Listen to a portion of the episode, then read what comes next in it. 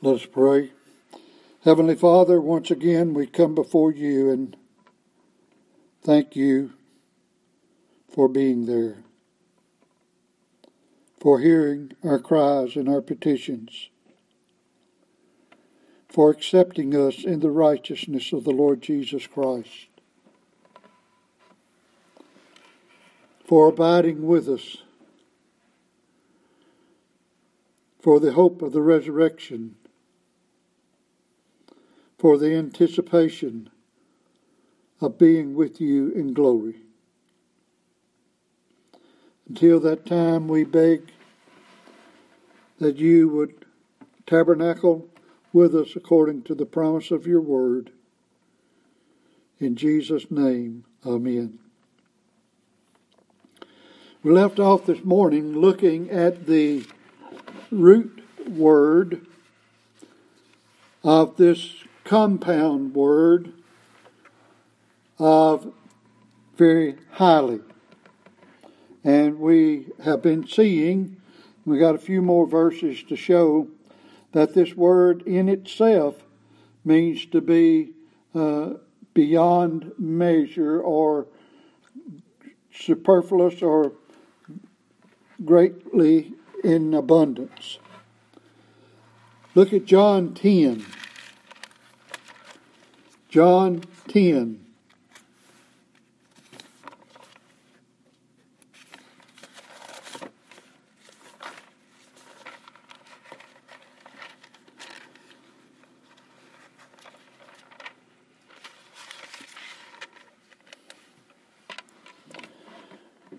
Jesus said in the 10th verse, John 10 10, The thief cometh not but for to steal and to kill and to destroy.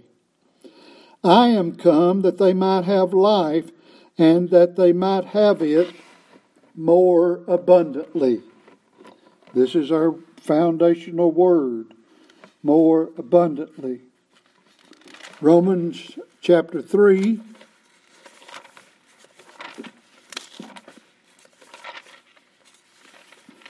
We see God using the word here as we read this morning in verse 1.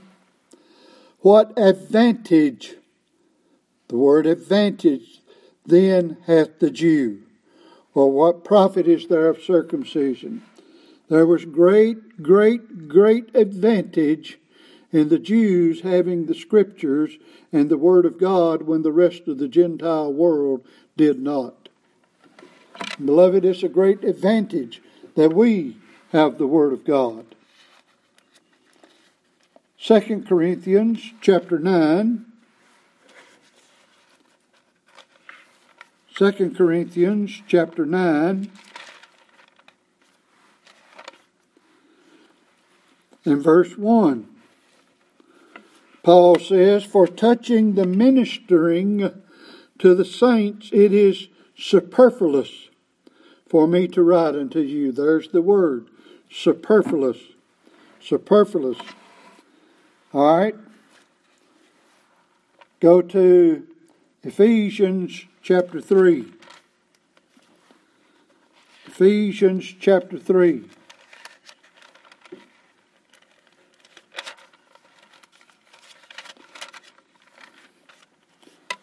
I might remind you again that we're talking about this root word without the uh, without the uh, compound. Uh, well, let's just look at uh, Ephesians chapter three, verse twenty.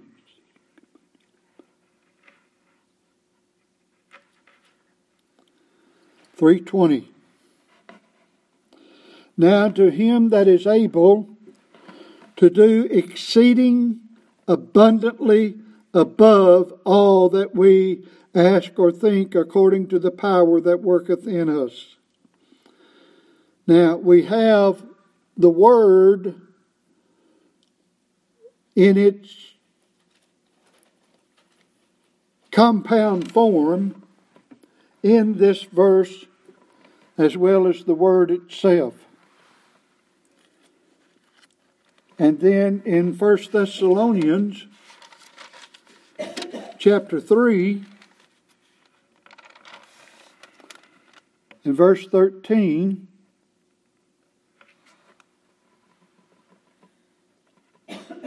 no excuse me verse 10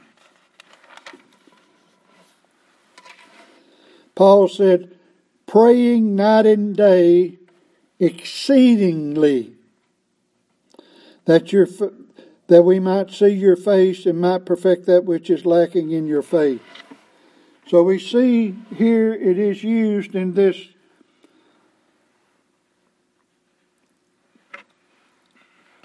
more abundant way. This particularly in Ephesians 3:20 exceeding abundantly above. 1 Thessalonians 3:10 Paul said they prayed exceedingly. And here we see in 513 where we started these are the three places where the Greek word is used with both prepositions with both prepositions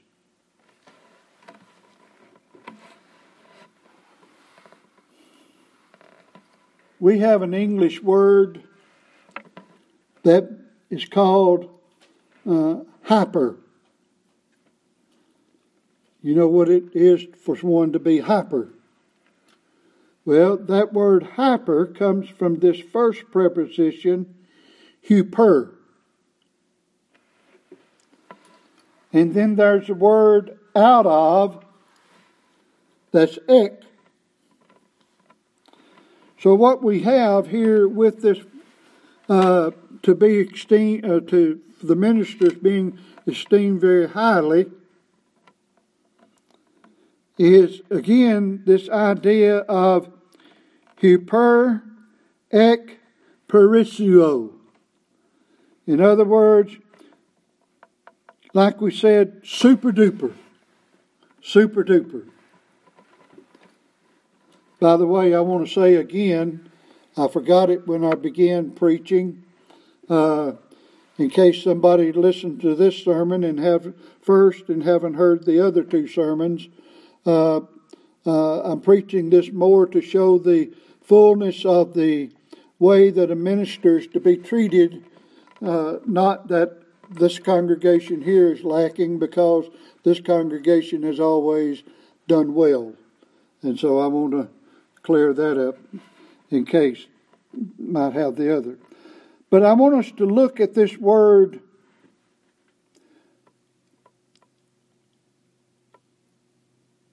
that's used with only the preposition of huper.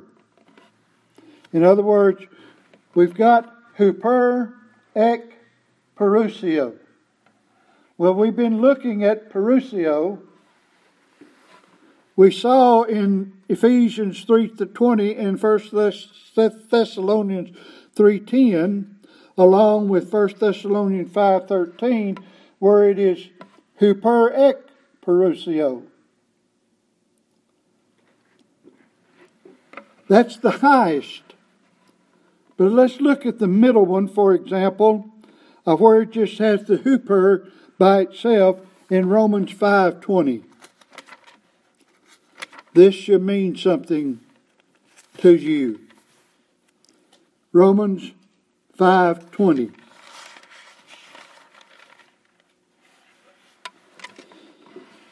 Moreover, the law entered that the offense might abound, but where sin abounded, grace did much more abound. There it is, much more abound. So you see that God, through uh, using the Apostle Paul, uh, by the way, let me say this lest I forget it. If I remember correctly, this word, uh, perusio, that has two prepositions in front of it, if I remember correctly, the Apostle Paul is the only person that they found that ever used that combination of words. And it's, in other words, Paul made up a word. And he had this he has this word that is teeming, that is, it is full beyond measure in and of itself. But in order to show it, as he did in Romans 5.20 that we just read, with hyper on it, and so that at there it is much more abound. Paul puts the ek into it, as we would say again, as we said this morning, super duper. Super duper. And I mentioned this morning the uh, uh, the adverbial Greek form of this same word. Uh, I'm not going to take the time to look at all of those. Uh, I will say that uh, it's only used a few times. It is in Matthew 3:23, where it's translated the more. Mark 10:26, out of measure and Acts 26:11 exceedingly. But I would like to look at a verse in the Old Testament regarding this the use of this word and concept in uh, Daniel chapter 3 from the Septuagint.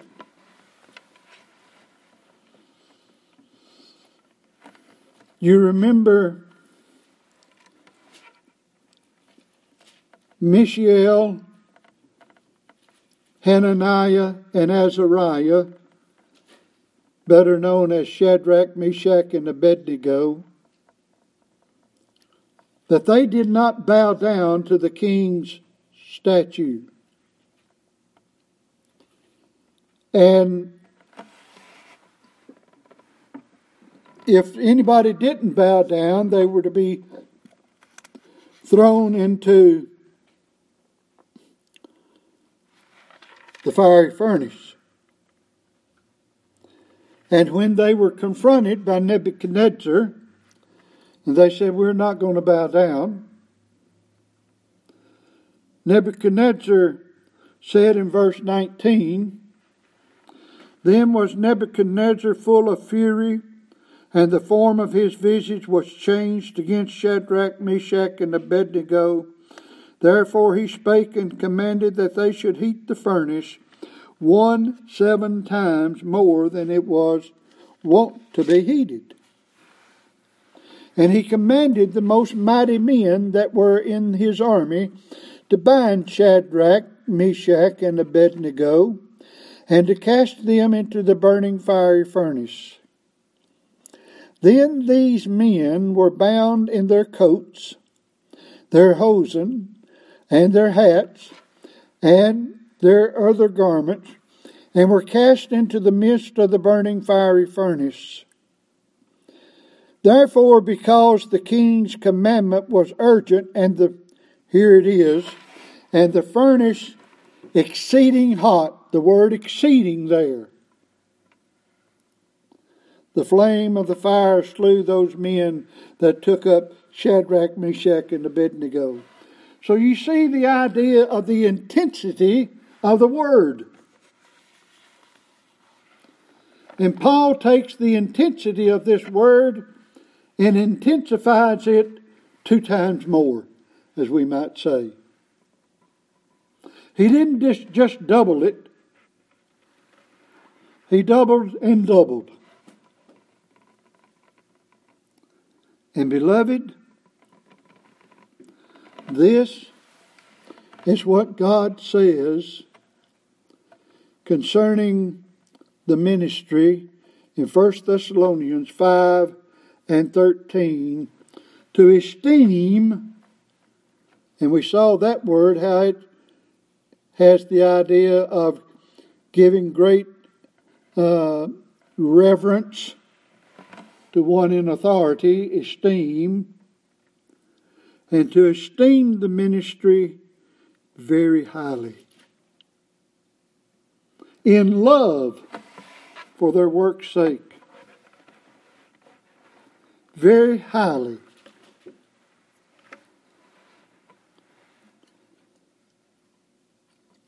I tell you, for a man full of pride, it would be a dangerous place for a minister to be. For a congregation to give such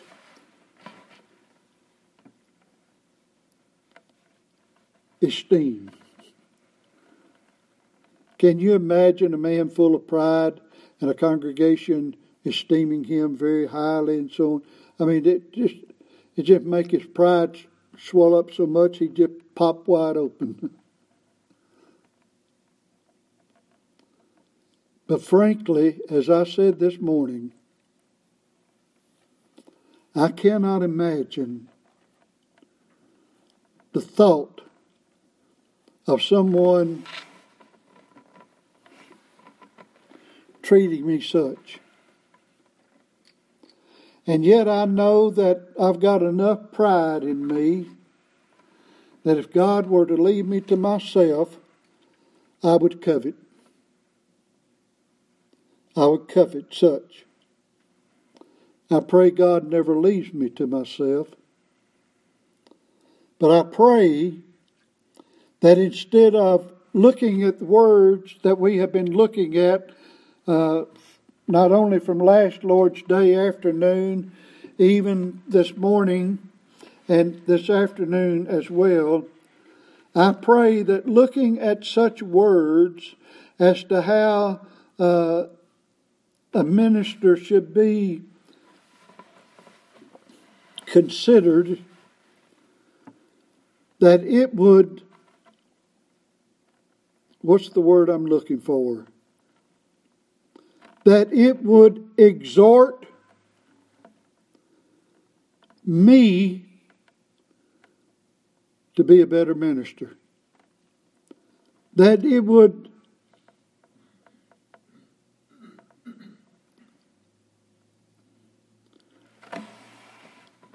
cause an imperative you know what an imperative is? It's a command. That, that it would be an imperative to my soul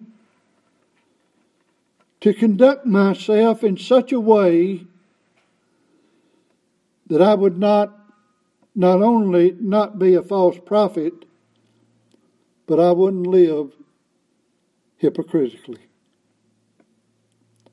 Instead of puffing me up, I would pray that such language would humble me. To me, it should. But there's another passage that we introduced this morning from 1 Timothy chapter 5. And we want to look at this somewhat this afternoon. 1 Timothy chapter 5, particularly verses 17 and 18. Let the elders that rule well be counted worthy of double honor, especially they who labor in the word and doctrine. For the Scripture saith, Thou shalt not muzzle the ox that treadeth out the corn, and the laborer is worthy of his reward.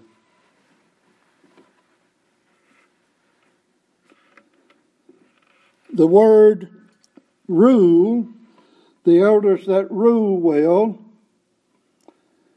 means to stand before. That is, is standing before someone as to preside or to be over them.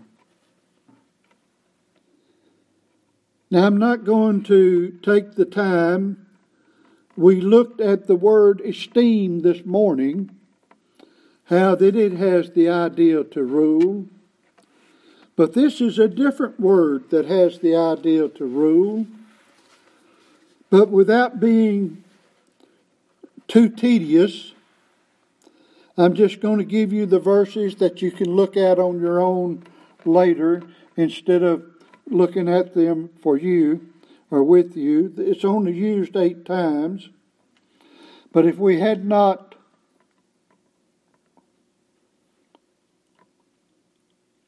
looked extensively as we did this morning at these other verses, we probably would not look at these this afternoon. But it's Romans 12 8, 1 Thessalonians 5 17, and I will just stop there for just a moment and, and turn back and read that because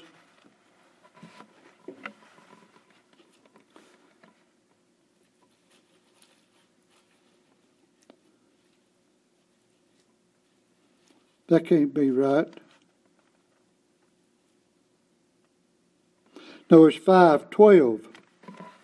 Not 517, it's 512. You know, we, we were looking at 13 particularly, but in 1 Thessalonians 5:12, we beseech you, brethren, to know them which labor among you and are over you in the Lord. That's the word that we find. For this word, the elders that rule well. So there, back in uh, uh, First Thessalonians 5, 12 and 13, you had the word over, which means to rule. We had the word esteem, which means to rule. And then you had the word uh, very highly, which means in great abundance.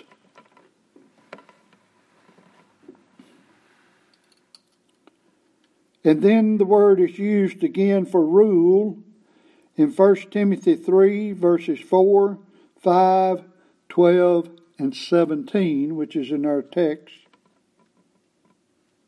And then it's used in Titus chapter 3, verse 8, and verse 14, where there is translated maintain.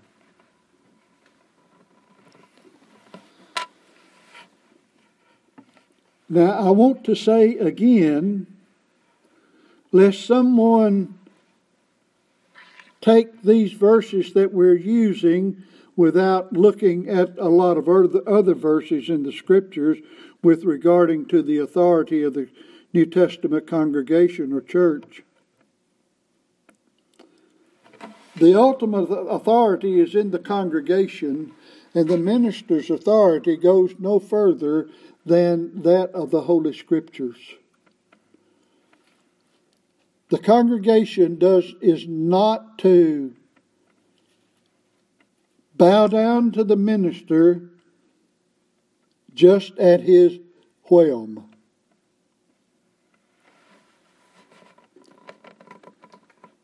I'll just say if a congregation is talking about uh, uh, putting down some carpet,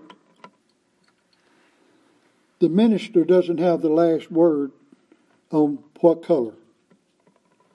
You see what I'm talking about? Uh, the too many ministers wind up being a dictator, and sometimes it happens by default. And I'll give you what I'm trying to say in this. Sometimes the congregation will not take the responsibility that they should, and leave it up to the minister. And by doing that, it gets to the point that the minister just starts making the decisions. Early in my ministry as a young minister and very, very green, we, we had a business meeting. And the year before, the, the congregation was, uh, was part of a group of congregations that made up an association. And the year before, it was brought up in the associational meeting to disband the association. Because uh, the problem had gotten to be where the association was becoming rulers over congregations, which was not right. And many ministers and people saw that and saw that the association was, in effect, doing more harm than good. But they didn't want to stop congregations getting together and meeting. And so they decided that instead of having an association, they would just have a, a yearly meeting and uh, and it would circulate around from one congregation to the other and kindly if congregation A was in charge of it, then they kindly just uh, with the preaching committee and things of that nature. But anyway, I don't want to get off into all of that. But it was brought up the year before that consider uh, banning the association and give all of the congregations opportunity to discuss it for a year and then come back and vote to see whether uh, we wanted to keep the association or not. So a year had passed. I tried to bring it up from time to time and couldn't get much discussion. Kindly one on one in the people's homes and so on. But anyway, it came down to the time, and we had our business meeting. And after we had gotten through with all the other business, I don't know that we even had any, you know, uh, we may have had, might not have had, but anyway, I brought up, I said, well, now, uh, the association is coming up uh, next week. How does the congregation want to instruct? Uh, no, first of all, uh, let me go back. I'm getting ahead of myself.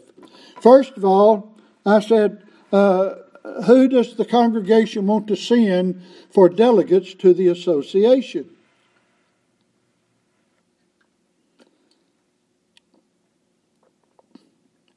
Here I am standing up, young whippersnapper, moderator, nobody saying anything. Deathly silence.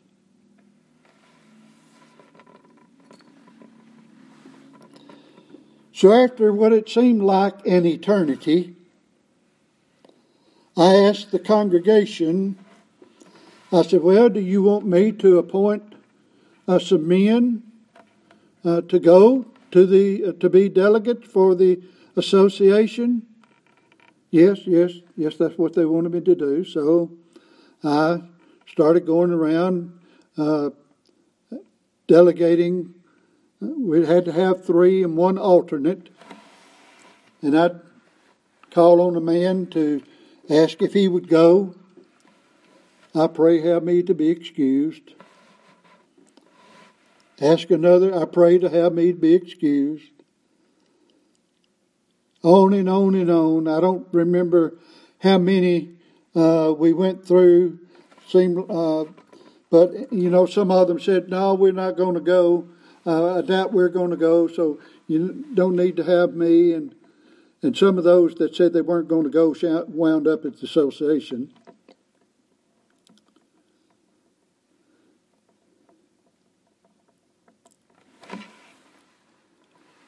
Then I said, Well, who's going to go?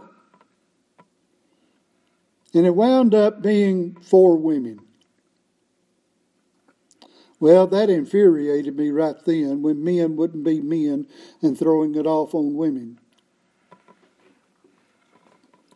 And the four ladies that were assigned to be the delegates for the association were very, very, very godly women.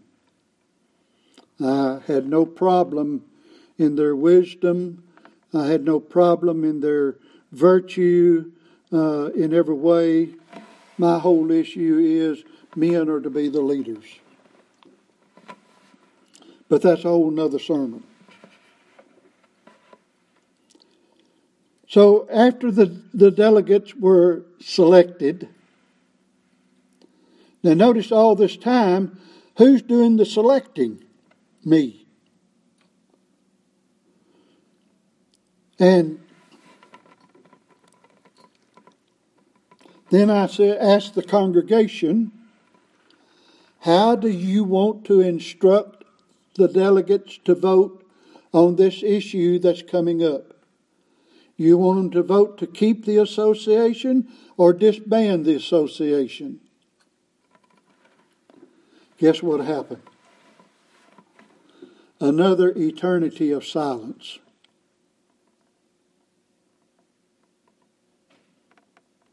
So again, the minister winds up making the decision. This is what I'm saying that sometimes if a congregation goes on like this long enough, you can see how the minister winds up being almost a dictator when he shouldn't be because the congregation didn't do what they want ought.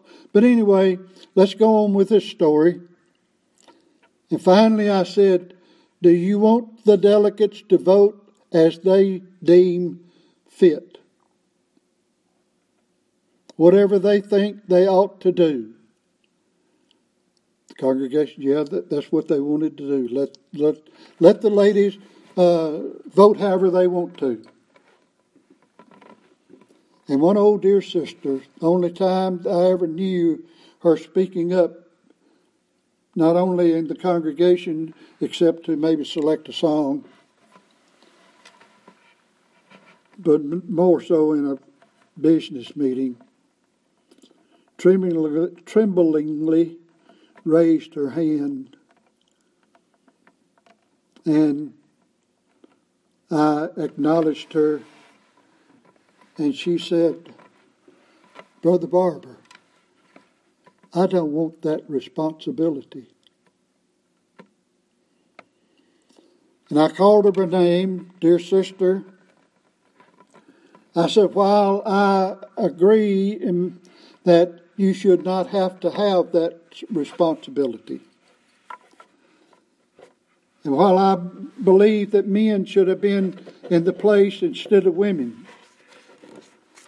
I said, You go ahead as this congregation has instructed, and you vote however you deem necessary. And if I hear anybody saying anything to the contrary or don't like it, I will publicly rebuke them from the pulpit. And I would have. I didn't last there long anyway. But I say all of that to say this. You can see how this inexperienced minister to begin with winds up start is making decisions and if a congregation allows a minister to make decisions long enough, finally he just, you know, he doesn't even think anything. He, he could be totally innocent and just say, well, I know how everybody wants to do. We'll go ahead and do it this way. I can publicly say this congregation, as small as it is, if I think there's something that we need to do, or we might need to do it one way or the other, I always ask. I don't just take it on my own, I ask. I'm afraid to do otherwise. I don't want to be I don't want to be labeled a dictator. Don't even want, want to be in that position. Frankly, I wouldn't even want to make any decision at all.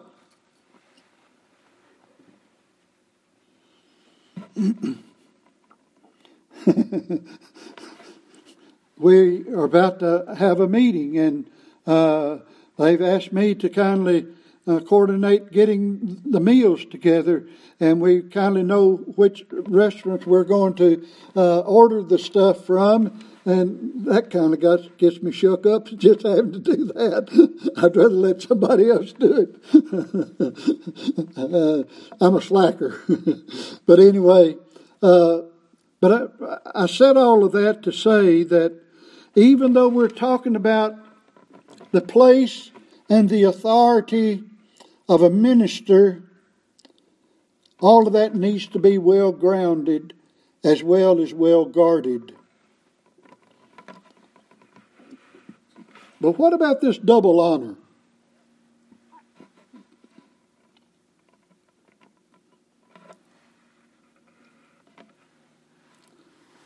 Well, first of all, note what the verse is saying. The, the, the minister does not just simply rule over in and of itself, but notice what it says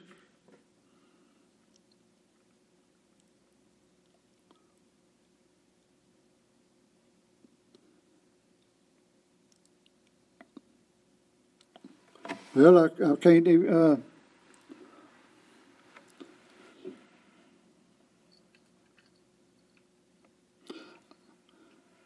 that he labors. I thought it was in this. It might have been in First Thessalonians. Let me check that right quick. Uh,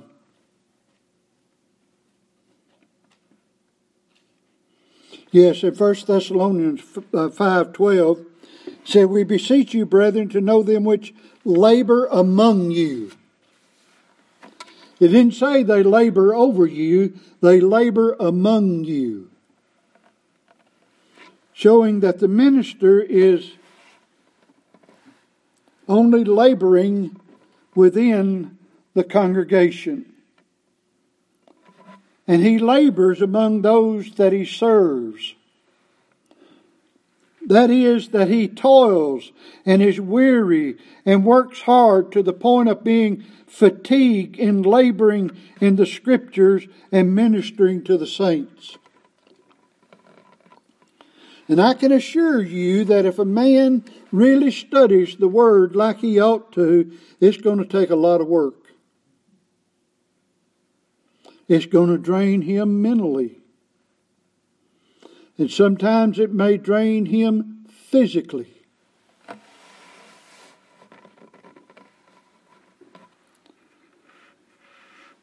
But that's what he ought to do. That's what he ought to do. Double honor. The interpretation of this phrase is determined by the meaning of the word tima or honor. That's translated honor. He's to receive whatever it is, it's without question that it is to be doubled.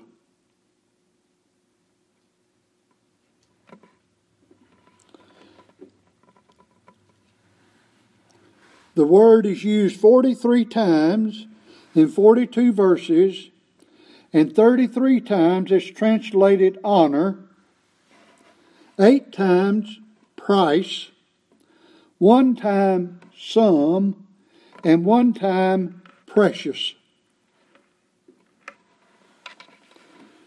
Now, we're not going to look at all 42 verses, but let's look at a few.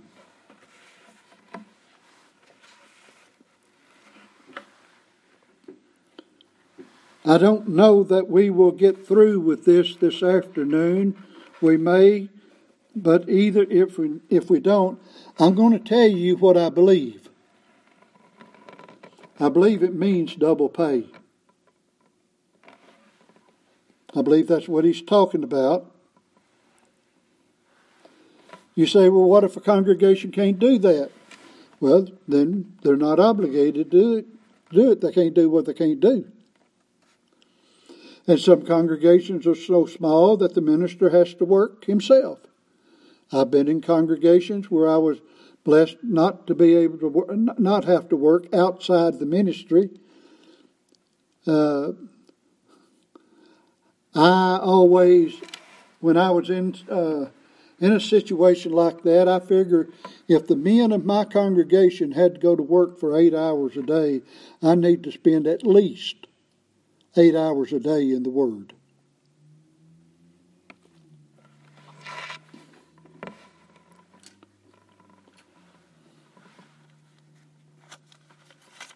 Why should I expect the men to have to work and me lay around and be lazy? But let's look, look at this word honor. Matthew 27. Matthew 27.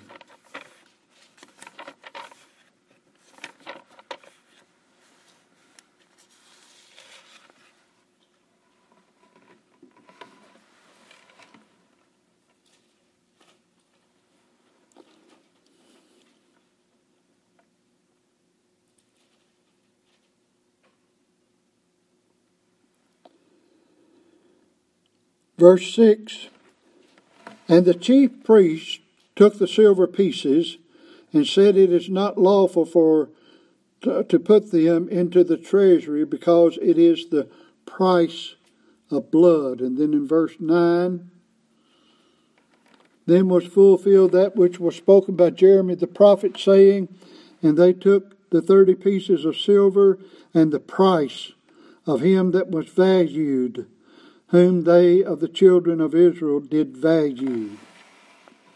So you see that this word is used in these two verses carries the idea of the value of money.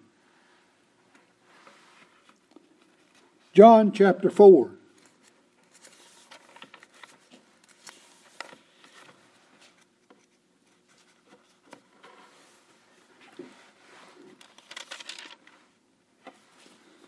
Verse 44 For Jesus himself testified that a prophet hath no honor in his own country. There, obviously, it doesn't mean money, it just has the idea of prestige. I'm trying to be as open and as fair on the meaning of this word as possible. Acts chapter 4.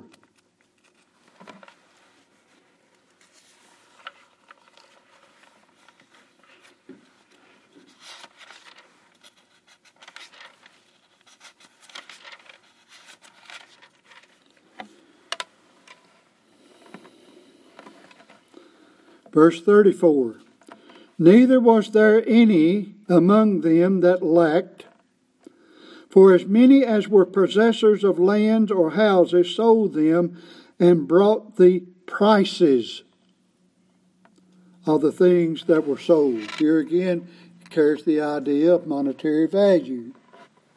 This word for honor. 5, chapter 5, verses 2 and 3. But Peter said unto Ananias, Why hast Satan filled thine heart to lie to the Holy Ghost and to keep back, keep back part of the price? There's the word of the land. Whilst it remained, was it not thine own? And after it was sold, was it not in thine own power? Why hast thou conceived this thing in thy heart? Thou hast not lied unto men, but unto God.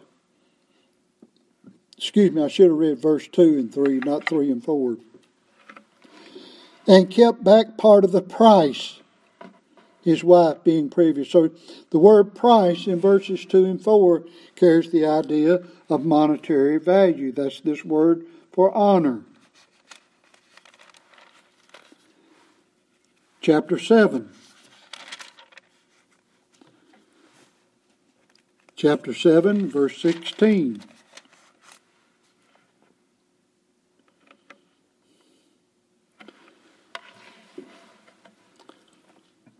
And were carried over into Shechem and laid in the sepulchre that Abraham bought for a sum of money of the sons of Emmor, the father of Shechem. But here again, you see the idea of monetary value.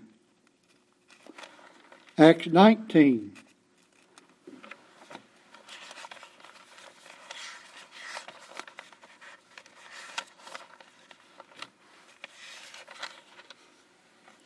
Verse 19.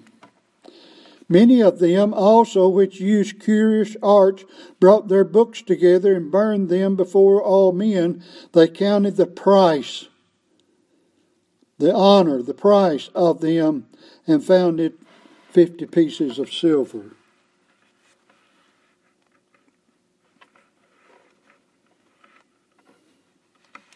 Acts 28.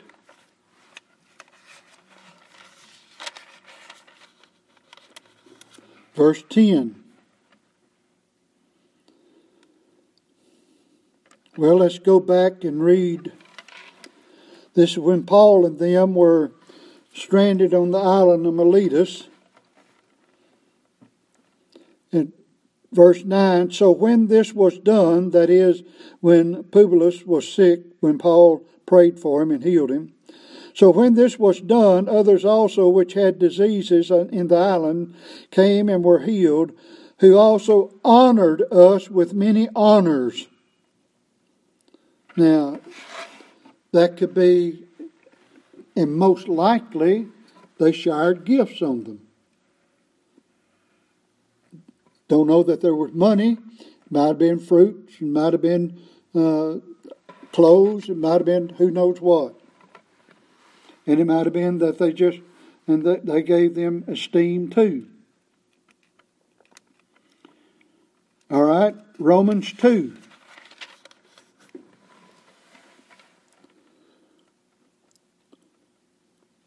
To them who by patience, continuance in well doing seek for glory, honor, and immortality, eternal life. There, the word honor would have to do with prestige, not monetary value. What I'm trying to show is that this word honor in Act uh, in First in First Timothy five seventeen can mean the idea of just showing uh, prestige to him, uh, but it also could be monetary uh, substance, and we're going to have to look at the context. But I'm trying to be as as uh, open as I can with the word itself. There in Romans, uh, uh, verse 10 is Romans 2. Glory, honor, and peace to every man that worketh good. There it is used again. Romans 9 21.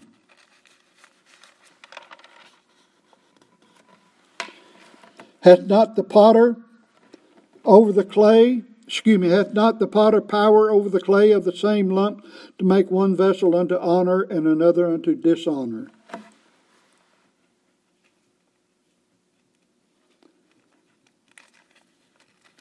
Chapter 12 of Romans, verse 10. Be kindly affection one to another in brotherly love, in honor, preferring one another.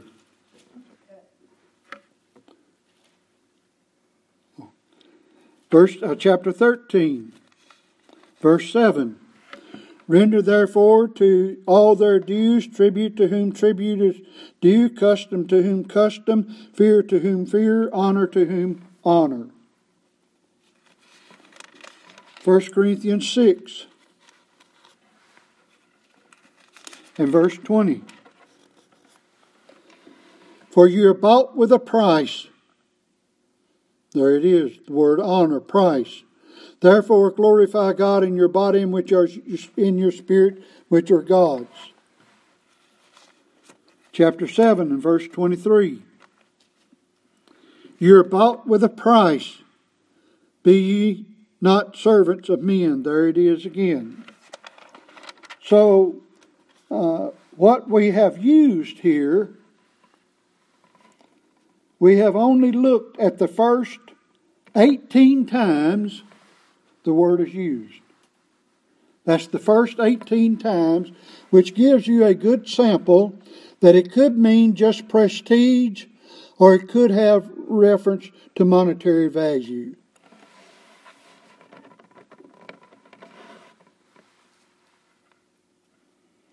But I would like to look at 1 Peter chapter 2, where this word is used.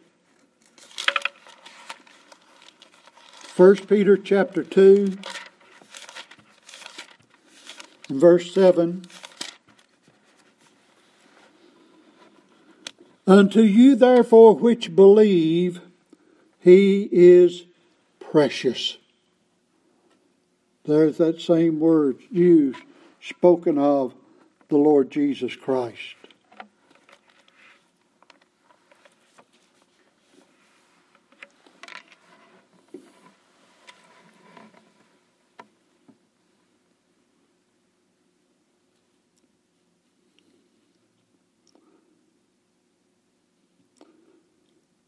Like I said, while the word honor in 1 uh, Timothy 5 17 may simply refer to esteem, it may also be referring to double pay.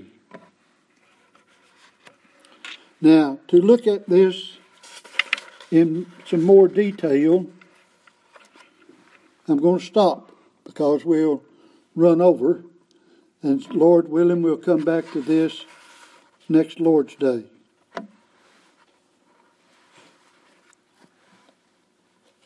Let's pray. Heavenly Father, I pray that these messages will have meaning to all who hear.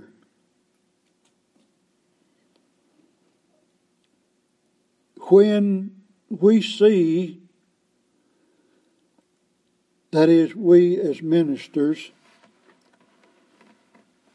see the position that you have put us, I pray that it would cause us to humble ourselves more than being puffed up.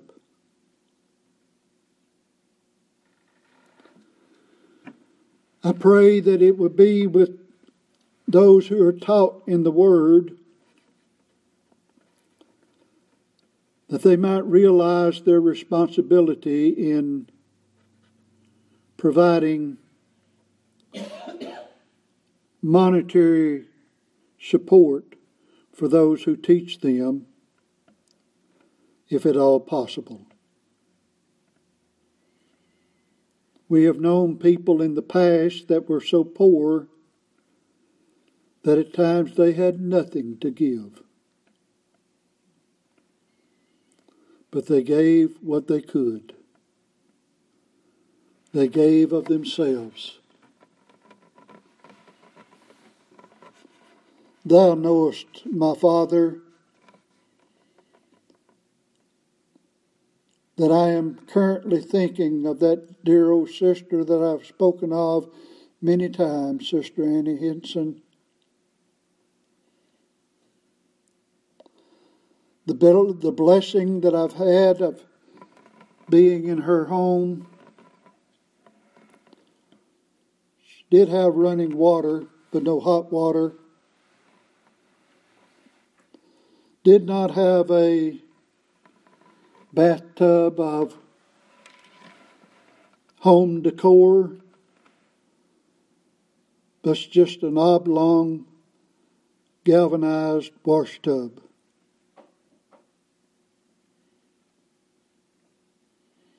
But what a blessing, my God, to live or to abide or to be with such a saint that would cook so much and provide so much that it's almost take an army to consume it all. Yes, while the ministry is to occupy a place as an ambassador for you, standing in your stead, to be honored and reverenced in a way not to equal Christ. No, no, no. But one as a minister of the Most High God. We've lost that, Father. Would you not have mercy and grant repentance that the ministry might once again conduct themselves in such a way that they might be a shining light in the community where they live. Open my eyes, Father, and grant me repentance that I might be what I ought to be in the community where I abide, as well among the congregation that I serve. In Jesus' name, Amen.